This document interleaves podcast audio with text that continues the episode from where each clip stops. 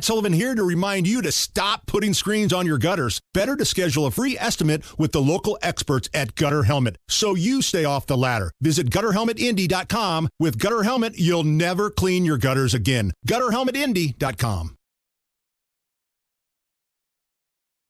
Hammer and Nigel presents Is It depends upon what the meaning of the word is. Is This Anything? On 93 WIBC. Hammer, how do we play Is This Anything? I'll run some stories by you. You break down all the information, and you tell us if the story is anything or not. All right.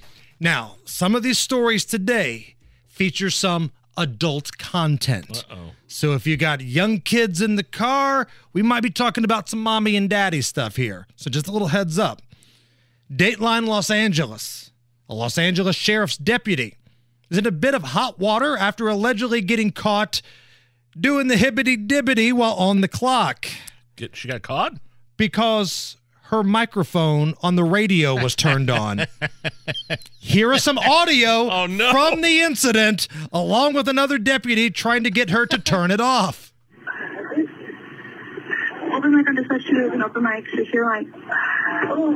95 Ocean, open mic. 95 Ocean, you have an open mic. Secure mic. You can hear the moaning. the, the dispatcher was like, hey, you got an open mic. Open mic. Oh, open mic. I mean, that is, yeah, that's something. Uh, I, I, I hope there's, I guess there's an internal investigation going on. You know, whether or not we got to find out whether the dude that was also a member of the police force or, or if he was on the clock. Uh, punishments could range from a, a suspension to a firing. Um, maybe, I mean, maybe she was on break though. I mean, look, if you're on break, go out to the police car.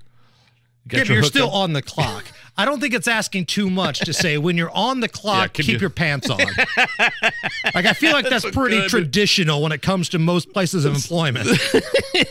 including law enforcement. And I think she was at a, a, a prison. I think she was working at a, j- a county jail or a, or a men's men's prison. So I'm not saying that's who she was hooking up with, but uh, yeah, that definitely has some naked gun overtones to it. The hot Me. mic yeah. where Frank Drebin goes to the restroom. oh, oh man, yeah, that's uh, I, that's a very good point. It's it's it's not it's it's probably good policy just to wait. I mean, it, it was the urge that strong that you couldn't just wait till you get off the clock. Right. Like to have carnal prison relations, you couldn't control yourself? Ridiculous. In other law enforcement news, a sheriff's office in Florida getting into the holiday spirit by offering people who got busted speeding the option of either a speeding ticket or an onion Ah, because the Grinch. they were dressed like the Grinch. Take a listen. An onion or a citation? I think I'm going with the onion. Ah, that's what a wise man. A wise man. That's for you. I could tell you were a smart guy. I don't think there's anything because it, it would be something if the law, if the sheriff would have said, "Hey, you can either take the ticket and the fine, or I'm going to give you an onion and you have to eat it like an apple." Right, you have to eat it right That's- here on the spot. That would be something. Um, What would you do? uh, if that were the choice, because Yes. that's not the choice here. the The choice is just here. You take this onion. Or, I know. but let's like- just say Nige is going through Zionsville at about 105. He's on the highway, and the officer's like, all right, your options are paying this high speeding ticket or eating this onion like an apple. Oh, I got to eat the whole thing. A good chunk of it, at least half. God. Um, I, guess I'd try to eat the onion as best I could. I would too. I would totally eat the onion. Now, all the people that were pulled over in this situation in Florida that were given that option were going less than five miles over. I have been pulled over twice in Zionsville before, both in front of schools where I was doing like eight miles over the, and that's like a high, you know, you're, you're pinched for sure. You're going to get a ticket, but luckily I got off with warnings both times. Those, that's been over the past eight, eight or nine years though, but I, I would definitely eat the onion because those are high dollar fines. And you get dinged on your insurance as well. Even more law enforcement oh, news. Oh, one more? Is this anything? A Los Angeles hotel owner who was on a smoke break witnessed a car crash involving a police officer. He jumped into action to help out the officer.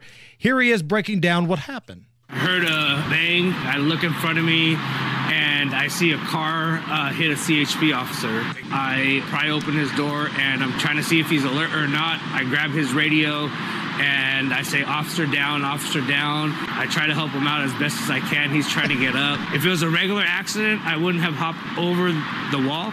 But as it was a law enforcement officer, I did hop over. Uh, the officer's safety is my most concern. And let this be a lesson to kids uh, that are listening right now take up smoking.